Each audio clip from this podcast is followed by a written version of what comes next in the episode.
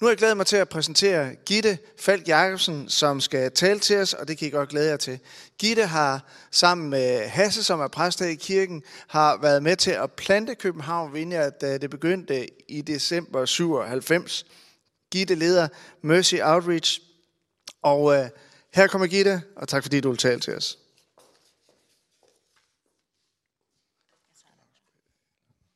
Tusind tak, fordi at jeg må være med her. Det er en helt spændende og anderledes måde at holde tale på, og jeg er skolelærer til dagligt og vant til at tale ind i en skærm, men der plejer jeg at have sådan 22 små firkanter, der kigger tilbage på mig, så I må bære over med mig, hvis jeg virker sådan lidt uvant med situationen her. Og det er fuldstændig rigtigt, som Flemming siger, at jeg arbejder med Mercy Outreach og prøver at lede det missionsarbejde, som vi har. Og øh, jeg har mission i blodet. Jeg er vokset op som missionær, der er i Tanzania, og har hele min barndom øh, set mission udlevet, øh, hørt Guds ord prædiket, set mennesker bedt til frelse med, set mennesker bedt til helbredelse med, og set dæmonbesatte blive sat fri. Så det er noget, der ligger i mig, i mit DNA, og det er noget, jeg ikke kan ignorere. Og øh, jeg arbejder ikke selv som missionær på sådan helt traditionel vis, men jeg arbejder gennem Mercy Outreach øh, med det arbejde, som foregår i Myanmar ude i slummen, ude på gaderne og blandt de prostituerede. Og det er bogstaveligt talt et utroligt beskidt arbejde. Og når man har været med ude på gaden, så har man lyst til at ligge blød en hel nat for at blive ren igen. Den uretfærdighed og den ondskab, som tydeligt er til stede, har sådan en tendens til at klæbe sig til en. Men på trods af det, så har jeg tabt mit hjerte til de mennesker, der endnu ikke kender Jesus. Jeg, der har fulgt med i nyhederne, ved, at mandag den 1. februar, så var der et militærkup i Myanmar, efter blot 11 års gryende demokrati.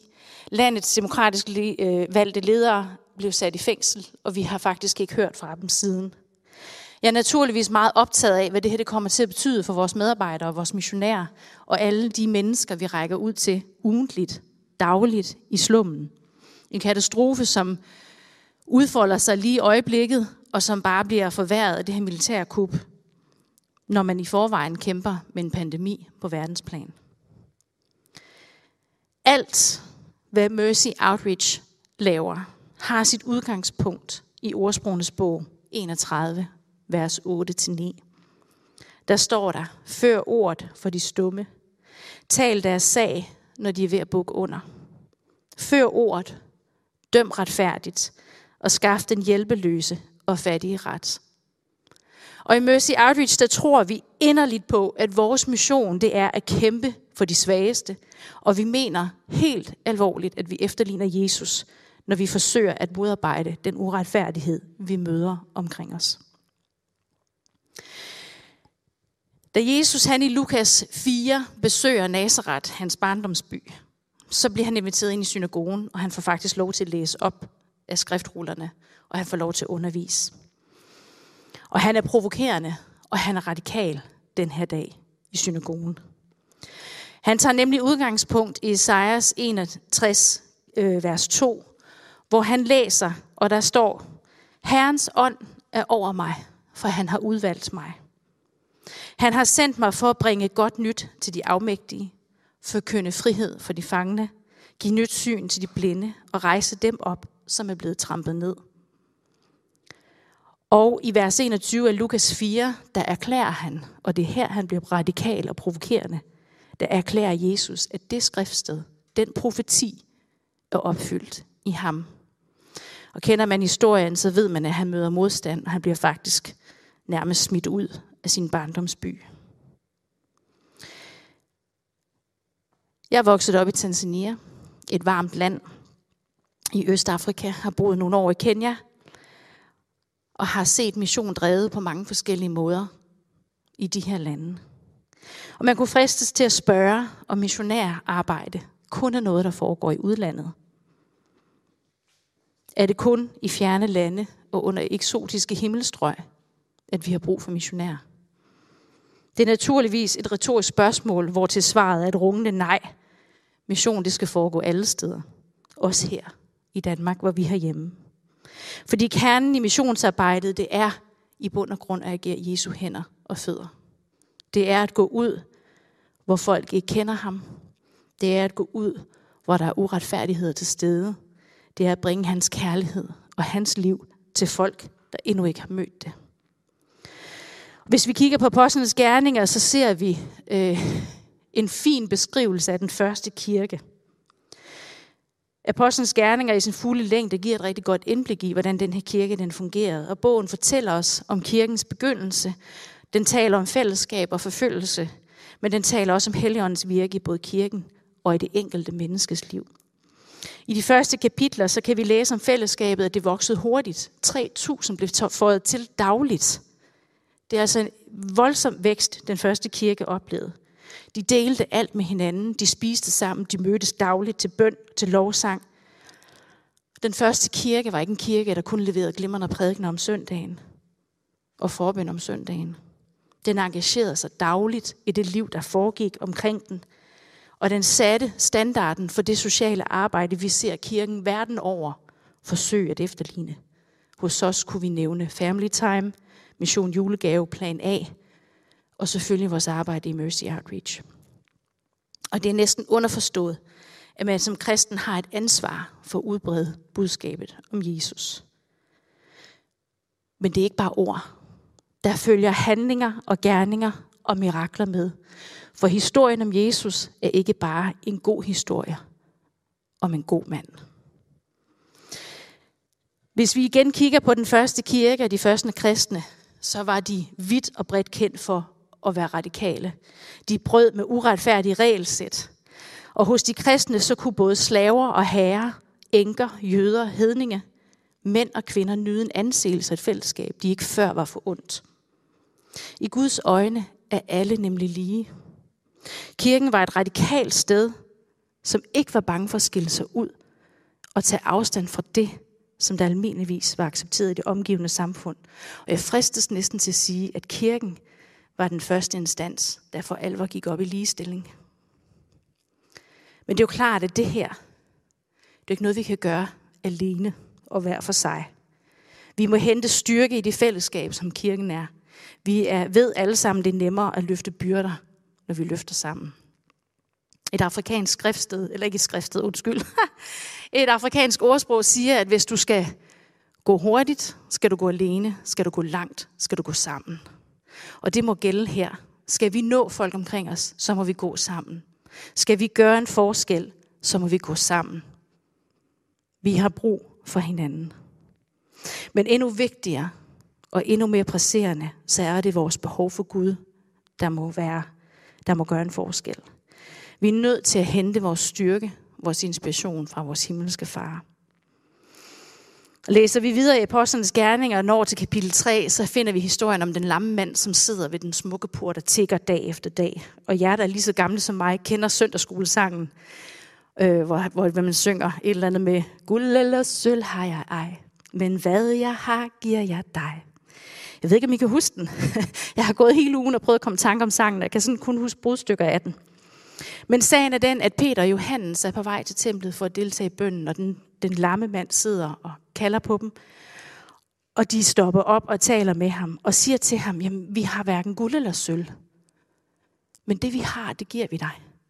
Og så taler de helbredelse til manden, når han bliver spontant helbredt, rejser sig og bryder ud i sådan en jubel og lovsang, at folk ind i templet kommer ud og undrer sig, hvad er det, der foregår her? Men hvad har helbredelse med mission at gøre, tænker du måske? En gammel historie om en lam mand fra mange år siden. Det, der har med mission at gøre, det er det, vi kan lære af Peter og Johannes. De efterligner det, de har set Jesus gøre. De efterligner det, som de ved, at Jesus ville have gjort, hvis han havde stået der fysisk. Og det er jo det, der er vores kald. Det er jo det, vi skal gøre. Vi skal stræbe efter efterligne Jesus i alle situationer. Før i tiden, for mange år siden, så havde man det der ordspil, what would Jesus do? Hvad vil Jesus gøre? Og vi griner måske lidt af det nogle gange og trækker på skuldrene af det. Men hvor er det dog sandt? Det er den tankegang, vi skal opøve. Hvad vil Jesus gøre, hvis han stod lige her? Og det interessante er jo også et eller andet sted, den lamme mand får jo faktisk ikke det, han beder om. Han beder om penge, det forstår vi godt. Han kan ikke arbejde, han kan ikke tjene til føden. Så Hvad gør man så? Så tigger man om penge. Det er en praksis, der er udbredt i stor del af verden stadigvæk. Den er fuld forståelig. Men Peter og Johannes giver ham ingen penge. De giver ham noget bedre. Vi får faktisk lov til at se her, hvordan en helbredelse genopretter den uretfærdighed, der er faldet på den her mand. Han går fra at leve et uværdigt liv, til pludselig at kunne vende tilbage til et værdigt liv.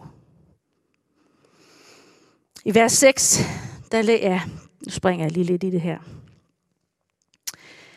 Vi læser jo, at Peter siger, at han jo ikke har det her guld eller sølv. Han har ikke de penge, som manden efterlyser.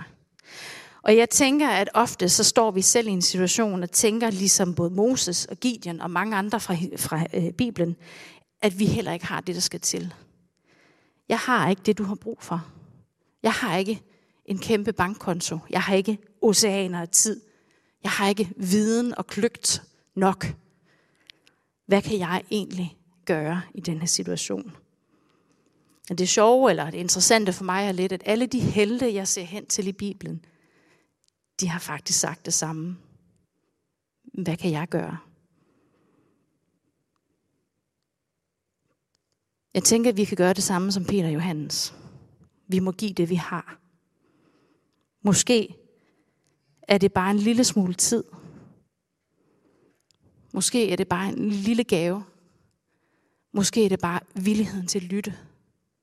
Og det, som jeg tænker, vi alle sammen nemt kan give, det er en bøn. En lille bøn for vores verden. Min egen oplevelse er, at jeg stort set aldrig har det, der skal til. Når jeg ser på situationen i Myanmar, så har jeg ingen svar. Jeg ved ikke, hvordan det skal gå. Jeg ved ikke, hvordan vi skal redde det her land fra undertrykkelse, sult, fængsling, tortur. Men min kærlighed til Jesus og min kærlighed til de mennesker, han har lagt på mit hjerte, driver mig til at tige stille. Fra mit eget liv, så ved jeg, at når man først har mærket det Gud, han kan, når man først har oplevet Guds godhed, så bliver det en drivkraft. Jeg har selv fået lov til at mærke, hvor grænseløs og ubetinget hans kærlighed er til mig. Og det bliver jeg simpelthen nødt til at give videre. Som efterfølger af Kristus, så mener jeg, at vi har adgang til nøjagtigt det samme, som Peter og Johannes havde adgang til. Vi har adgang til Jesus. Og med ham, så har vi adgang til kærlighed og til omsorg. Vi har adgang til bøndens magt og til Helligåndens visdom. Så når du engang imellem tænker, hvad kan jeg gøre? Hvad har jeg bydet ind med? Men ikke ret meget. Men du har din, du har din tro. Du har din Gud. Du har muligheden for at bede en bøn. Du har en mulighed for at give noget kærlighed videre. I modsætning til Myanmar og Tanzania, så er Danmark jo ikke et uland. I realiteten er vi ret privilegerede. Vi har det faktisk ret godt. Fattigdom viser også sin grimme, sit grimme fjes i Danmark. Men jeg tror faktisk, at den største nød, vi finder her i Danmark, ikke er så meget materiel nød. Jeg tror, vi skal kigge andre steder for at finde mennesker, der mangler mennesker, der lever et uretfærdigt liv. Vi ved, at statistikkerne peger på enorm ensomhed i Danmark. Lige før pandemien, så var, sagde statistikkerne, at 8% af de 16-29-årige lider af ensomhed. Statistikkerne siger, at der er typisk er flere kvinder end mænd, der er ensomme, og at folk med en anden etnicitet er ensomme. Mere ensomme end danskere. Vi ved, at arbejdsløse, kroniske syge og folk med psykiske lidelser er i risikozonen for lider ensomhed. Og så mener man også, og det er et overraskende stort antal, men man mener, at cirka hver tiende dansker lider af en psykisk lidelse på et eller andet tidspunkt i deres liv. Der er altså masser af behov. Der er masser af steder, hvor vi kan række ud, og vi kan gøre en forskel.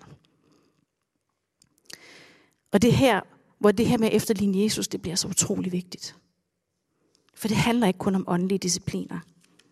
Jeg er fuldt ud begejstret for alle de åndelige discipliner. Jeg mener, vi har brug for bøn, vi har brug for andagter, vi har brug for tilbedelse. Vi har brug for at læse Guds ord. Men retfærdighed på jorden, det er et emne, som har Guds fulde opmærksomhed. Og studerer vi for eksempel Esajas bog i det gamle testamente, så ser vi, hvordan Gud han igen og igen genoprejser Israels folk. Hvordan han igen og igen genopretter dem og sørger for retfærdighed for dem. Og når Jesus i Lukas 4 erklærer, at han er opfyldelsen af profetien i Esajas 61, så betyder det, at han helt reelt og fysisk kommer med gode nyheder til os. Igennem det nye testamente læser vi talrige historier om, hvordan Jesus agerer, og hvordan han vandrer på jorden. Vi ved, at han blev sulten, han blev træt, han blev vred, han blev rørt til tårer. Han forstår, hvad det vil sige at være et menneske.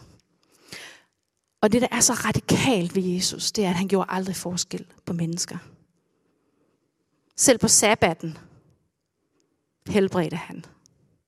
Og de skriftkloge gik i rette med ham og kritiserede ham offentligt for at bryde loven om sabbaten. Men ikke engang loven kunne holde Jesus tilbage fra at yde retfærdighed og give helbredelse til mennesker i nød. Og jeg kan ikke lade være med at tænke, at når Guds søn, ham som vi erklærer, at vi følger, når han vil gå til så store yderligheder og risikere offentlig i rettesættelse for at række ud til et menneske i nød, så må vi være lige så radikale. Jesus lader sig ikke styre af kulturelle normer, modeluner eller frygten for, hvad de andre vil tænke. Alle sammen ting, der jævnligt holder os, holder mig tilbage. Jeg har ikke nogen køreplan for, hvad vi gør med vores arbejde i Myanmar. Jeg har ikke en færdig plan, som Egon Olsen ville have haft det. Jeg ved bare, at vi kan ikke tige stille.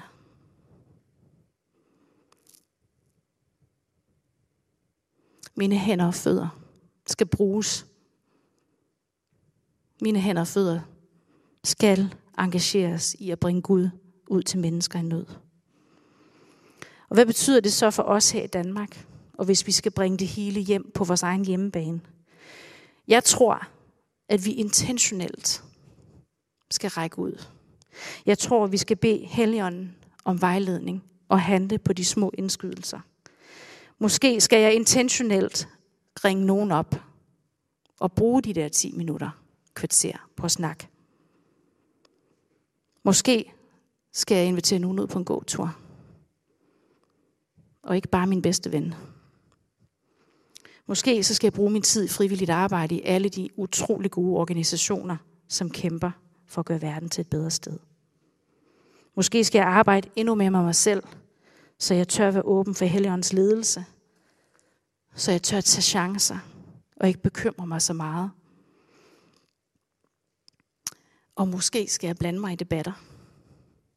Ikke på uværdig vis, som jeg synes, vi så tit ser på de sociale medier.